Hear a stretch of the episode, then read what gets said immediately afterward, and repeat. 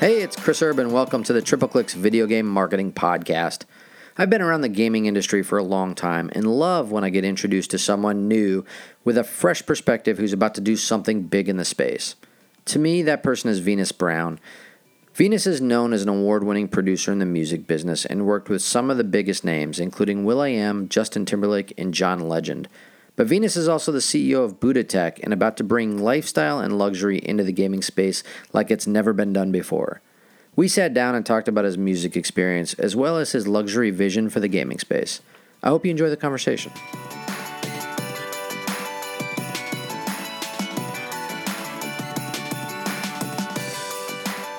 Venus Brown, the owner and CEO of Buddah Brown International, really a global entertainment company with music, fashion, and gaming.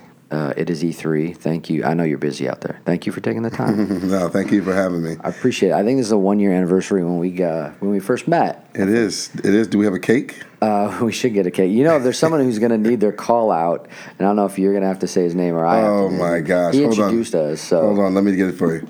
I would like to thank Hank Basket for introducing us. Can, can, you put some echo and delay on that? I think he bought you like six drinks last night, asking you to say his name in the podcast today. It's funny because Hank always introduced me. He's the nicest, most gracious person, and he's always introducing me to people, and yeah. I'm always like, all right, all right, all right. And, Hank's a sweetheart, and I gotta, I gotta say that you know, I've been, you know, as we kind of just get through it, I've been involved in kind of the gaming world in the peripheral for a long time, but you know, sitting down with Hank a few years ago kind of really lit the match for where we are today. So it's I, am joking, but Hank does have a small small part in like how this thing all unfolded for where we are today, and what Buddah Tek, the tech division of our entertainment company, is is uh, is embarking on right now. Which is funny because I have zero connections with him in gaming. He just happens to be my neighbor, and he was in gaming, and so it just all it all flows together. Cool. We'll talk a lot about what you're trying to build in gaming, but like I mean, I think when when the people that know you, your origin story is really about music. Um, in the music space, I mean, you've done everything from A and R to signing, producing, representing some of the biggest names: will.i.am, Justin Timberlake,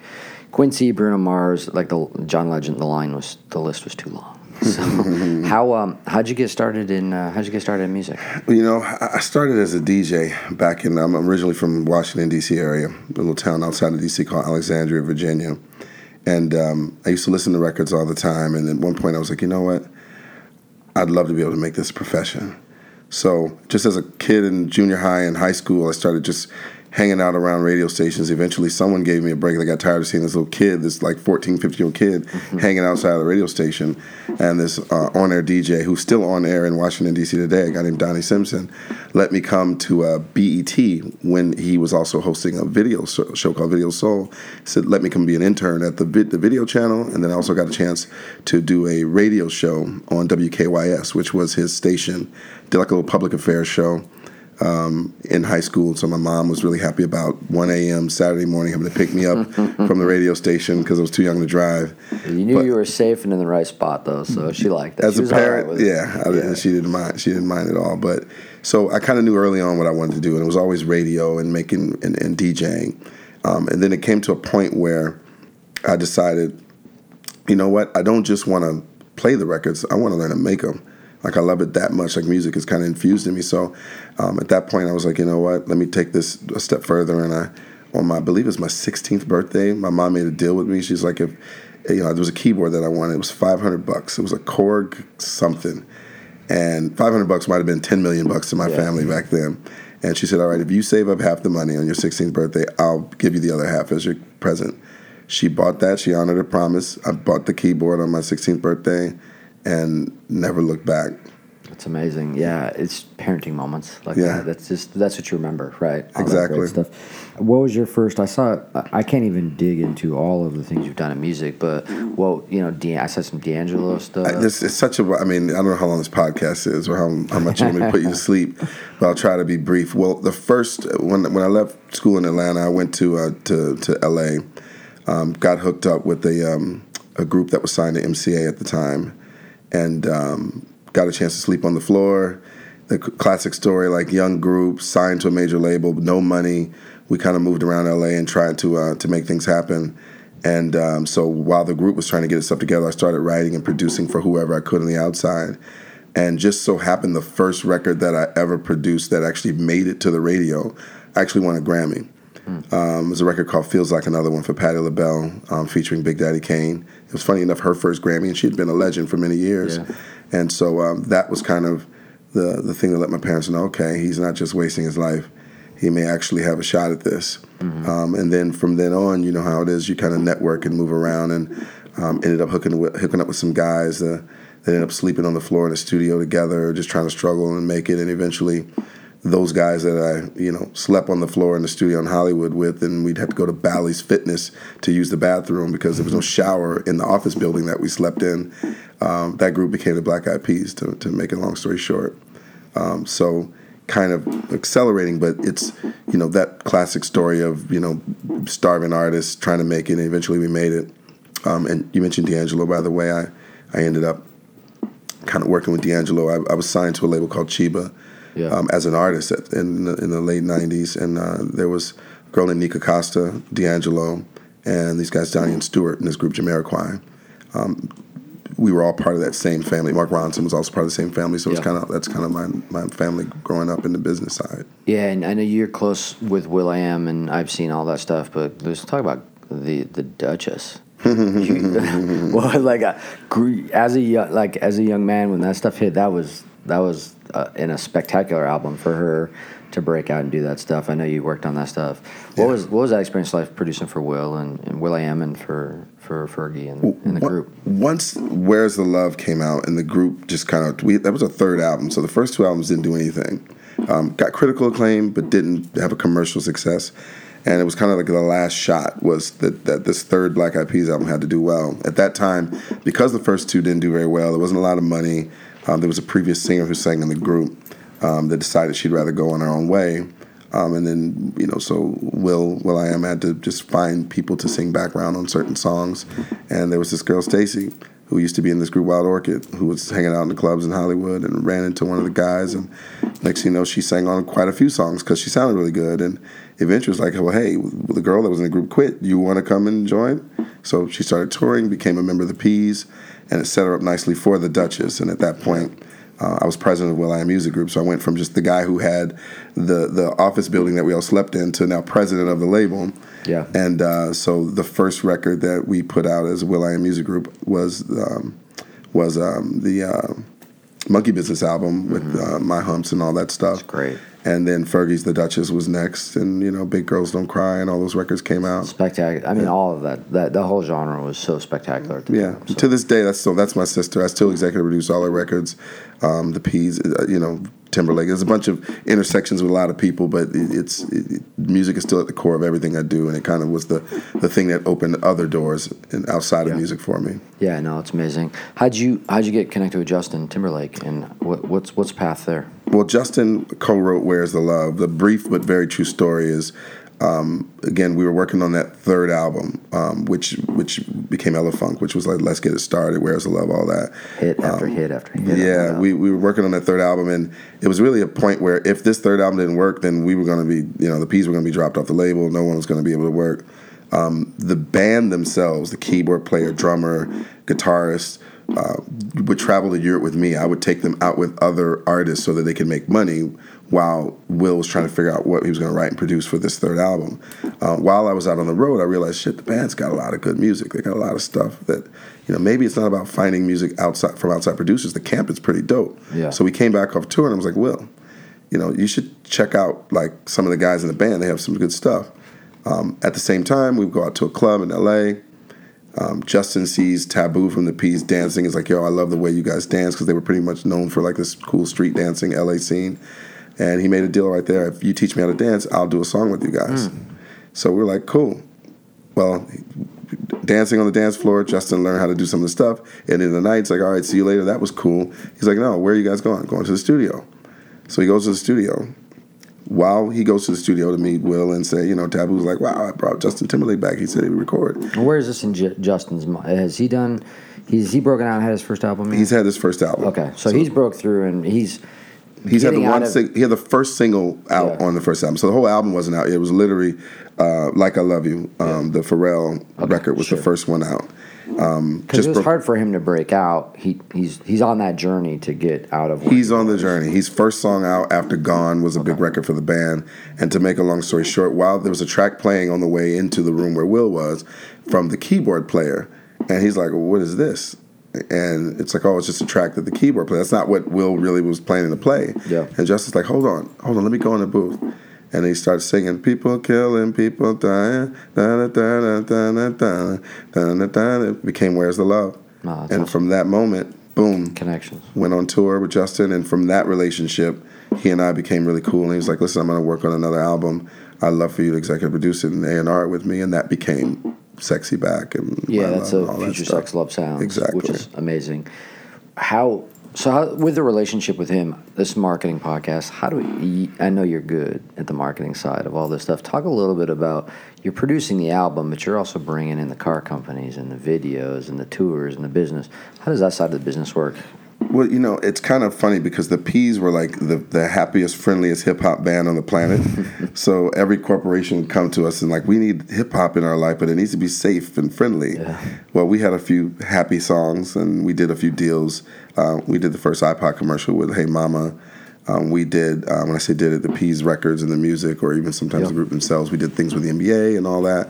And it became like, we became well known as a um, corporate friendly band.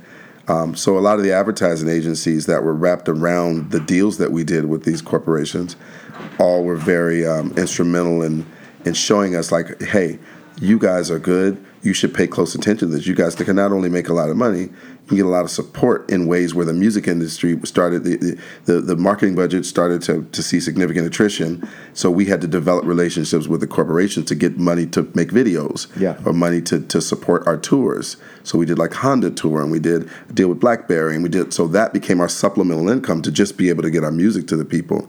And we then started to realize, oh wow, if we really work together to create amazing campaigns with these corporations, that's a whole nother business in itself. Yeah, no, which is amazing. He, you know, Justin gets a little bit into fashion. You, you jumped into fashion a lot. I saw you've worked with some of the bigger names in fashion. Um, talk a little bit about Karl Lagerfeld. How'd you how'd you get connected with Karl? And I know with his passing, it's uh, it was a tough time. And so, tell me how you got involved in there, and give me a good give me a good Karl story. Well, I'll, I'll tell you with with Karl, um, it, well, it, with with anyone, this goes outside of even fashion.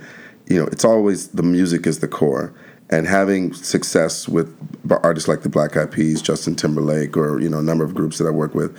Um, they all want to dress your artist for the Grammys or for the Oscars or something. So again, you make these relationships with fashion designers and, and fashion houses, and, and you know we, we like to think we're pretty easy to get along with. Um, they want to work with us repeatedly. Um, so um, we did a lot of stuff with Fergie and Tommy Hilfiger. Tommy, um, there was at the time I started working on a project in Dubai where we're designing a bunch of collection of villas. And I wanted to reach out to Karl Lagerfeld. And Tommy, who had just bought Karl Lagerfeld's business with his private equity fund, was like, okay, I'm going to introduce you. So Tommy Hilfiger, funny enough, actually introduced me. Uh, and shout out to Tommy and Andy Hilfiger, who's my, my, my guy there. Um, was like, listen, I'll introduce you. We just bought the company. You know, you can explain what you're doing. So I went and met with Karl and his team in Paris, this is uh, 15 years ago, and explained that I was working on a project in Dubai where we were designing a collection of villas and we wanted Karl Lagerfeld and a number of other key, designers to be a part of that project. Karl was very forward, uh, you know, very forward thinking and was like, yeah, I love it. I want to do it. So then at that point, I, we did that deal and we did a number of other deals. And uh, a funny thing about Karl, the first time I took him to Dubai, um, his team was very, you know, they're very amazing, right? And and we we were flying to Dubai from Paris, and Karl's stipulation he wouldn't go anywhere unless it was a private jet. So I got the royal family to send us their their G five, G four, and um, but unbeknownst to me, Karl didn't like the G4. He wanted to fly in a very specific plane, but his team didn't tell me about it. So literally, the plane's about to land. I'm in Signature in Paris, Signature Airport, uh, which is uh, Signature FBO, which is you know the private air uh, FBO in Paris, and his one of his people called me and say, "Hey, listen, where are you?" I'm like, "Well, I'm in Signature. This is the you know the, the G4 is about to land." Like, oh my god, he won't fly in a G4, and on top of that, he doesn't ever want to go in Signature again. He had a bad experience, and you need to have the plane land like next door.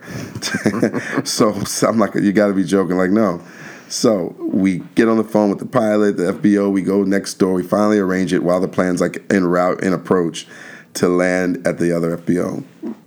So we get in there, and I'm thinking, okay, um, we're good. We get on the plane, um, we take off, and then Karl looks around and realizes, well, this isn't exactly, you know, I, I don't, I don't fly in plane the G4. You know, I don't like the G4, and I just kind of thought it was a joke.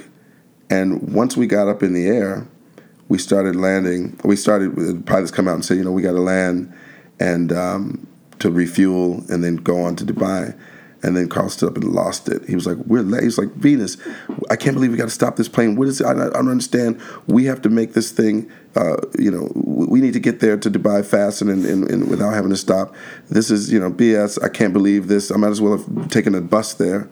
And everyone was kind of looking like shocked and like, "Holy shit!" We were trying to keep him calm. And I had told his people we were going to have to refuel, but they didn't tell him.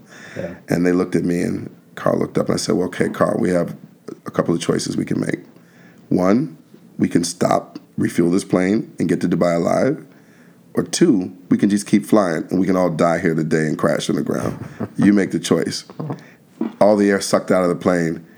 And then he just starts laughing, like, oh, I got that. I like that. I like that. That's funny.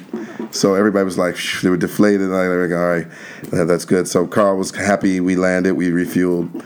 And then I kind of didn't want to put his people on blast, and I told his, his people, I was like, "Why didn't y'all tell him?" It was like if we told him we had to stop and refuel, he would have never got on the plane. Yeah, they know how to manage. Them. They knew how to manage him. So, but Karl was a great dude. I mean, it's just one of ten trillion stories of rolling around and traveling with an icon. It was a blessing, and but it really helped me understand his team, his Karl Lagerfeld, Chanel, Fendi team is the most amazing tight knit family in fashion that I've ever been around, and I've been around a lot of them, yeah. and it really un- maybe gave me clarity on the back, the kind of behind the veil of fashion, yeah. which led into me then becoming president of Fashion Rocks and producing a lot of fashion shows around the world, music and the convergence of music and fashion, and you know, so I learned a lot of lessons from running with Karl. Which is a natural fit, fashion and rocks, which I think gets us into where we're talking about today is is gaming, and how gaming's fitting into music and culture and shoes and all those things. But I also think uh, fashion and gaming and kind of luxury kind of overlap right now. It hasn't been done right yet, but I, I know that the people who are playing games are also chasing the shoes. They're also kind of collecting that lifestyle. So talk a little bit about what what you're building here with Buddah Tek and, and kind of where you're where you're aspirationally driving this thing? Well, it's it's interesting, kind of traveling around the world with all these entertainers. You know, you work for two hours a day, you're off for 22 hours a day, and generally, what are you doing? You're either sightseeing if you have time, or you're backstage if it's a show day, or you're on the bus drive tra- traveling and you you're, you're gaming. Um, so you kind of look at this and you say, all right, we're gaming on our off time but traveling around with the stuff has become like cumbersome and very difficult because you've got um, you know your, your, your personal bag and you got your suitcase and then you're trying to carry your console and guys are dumping it like wrapping it in the blankets and in clothes and sticking it in, in, in whatever they can stick it in a backpack or something and um, so what I realized is what was out there for people that traveled and people that also had a certain aesthetic um, um, preference. They dress a certain way. They they take care of kind of their their um, their shoes better than they take care of their their their babies sometimes. You know, and you know I'm around the, the hype beast culture all the time and been a part of it for a long time. And you're kind of like, you know what? There needs to be something that speaks to this gamer that they game, but they also they're wearing Louis Vuitton or they're wearing Off White or they're wearing Supreme, and, and, and they care about how they look, but at the same time they also are moving around in a way that it, that makes it difficult for them to continue the game. So what Buddah Tek is is really about kind of the traveling lifestyle luxury um, of, of gaming. So we like to think we're helping to create and establish a category of luxury gaming on the go. Um, so we have uh, a lot of products that we're developing right now, and and it's all with that spirit in mind. That you know, if you're wearing certain high street brands, and this is male and female, by the way um, we have accessories that fit and suit your lifestyle. So you're not always looking like you're coming off of a spaceship that you can look like you're moving through manhattan or new york or michigan or la or london in a way that you know it fits your your super high priced jordans like the ones you have on right now the uh, super exclusive off-white whatever whatever's you know. So that that's that's what we're working on and i think we we've, we we we we're, we're we're moving in the right direction and a lot of smart people have said they like what we're doing. Yeah. And there's a lot of people that are trying, that are chasing that, trying to figure out how to do the, to to bring fashion or high you know high level luxury into the gaming site, and a lot of people are just doing it because they like it, as opposed to you're kind of within the world. I think you and I are working on a bunch of projects that we probably can't talk about yet, but I know that you know you guys are talking about what you're doing next week. Um, you guys are launching in in the UK. Right. Well, I can tell you, we, we just did a project. I'll kind of talk about what we did this week. We had our lunch party here in, in, in the States, and Snoop Dogg DJ'd, and, and we, we partnered up with a couple other brands to kind of, we, we really want to show that we're really part of the gaming culture. I think for us, it's important. You know, there's a lot of luxury brands that I want to look and say, oh, there's a whole market there. Gaming, when you add music and movies and, and TV and combine it all together, it's not worth a fraction of what the global gaming business is. We want a piece of that. Well, to us, it's important that the luxury company is born from within gaming first. So that's kind of one of the, the one of the, the, the clear delineations between us and other companies that this luxury gaming accessories company is born with gamers first. Yeah. Um, and whether the gamer's an athlete, an NBA athlete, or a soccer player over in Europe, or you know they could be a, a, a rapper or, or just a, an executive that works you know in a corporate thing that loves the game on his off time. You know we want to make something that fits fits your lifestyle. Um, at the same time, you know we understand that when it comes to luxury, um, it's it's like gaming. Luxury is very insular and very particular. The same way gaming is very insular and very particular. So in order to cross both sides, you have to really show that you're really truly a part of both cultures.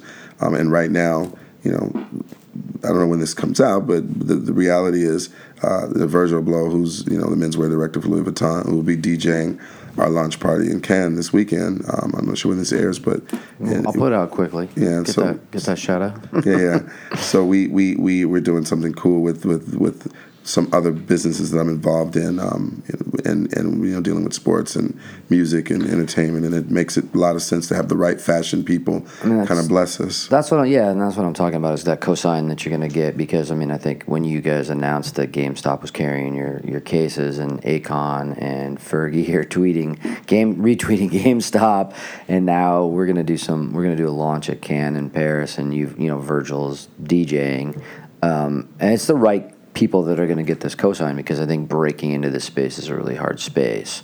Um, even for someone like a Virgil to jump into gaming, right. there's got to be a journey, right? Right. You just can't show up and look like a brand's written you a check and that you're here. You got to show you're authentic and show you're, you know, you respect the space, you love the space, you're part of the space, and then okay, then let's figure out what you're going to do in the space. It comes down to the relationships. I mean, Ronnie Madra, shout out to One Oak.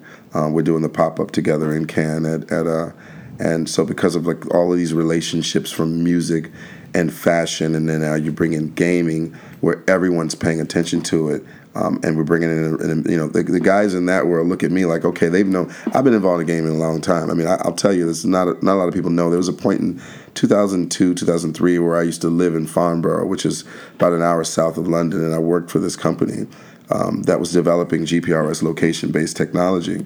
And um, we actually had a big thing at E3 with a little handheld device that we did, and I was the president of a U.S. company.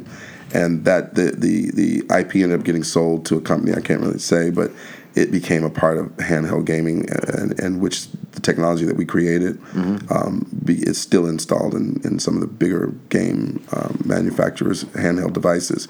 But when I did that, I brought in Pharrell, I brought in Chad Muska, I brought in uh, Sal Masekela to help co-sign what I was doing. And then 2002, 2003, uh, we were creating like these mobile games. And um, you know, and if you talk to Pharrell or Chad or or, or, or, or, or Sal, who was you know obviously running Xboxes, you know, the face of excuse me, the face of the X Games, yeah. and then you got Pharrell, who obviously is Pharrell. You don't have to say anything more. And then you had Chad Muska at the time was the biggest skateboarder in the world you know, they all trusted me when I came to them and said, I want you to be a part of this gaming thing that we're working on.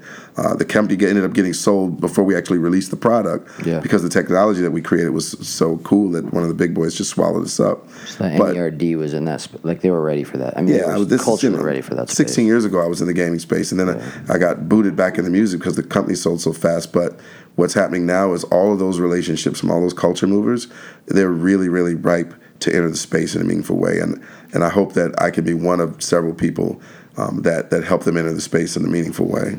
Yeah, no, I think it's great. And I also saw I was when I was getting, I was like doing my prep work for this stuff.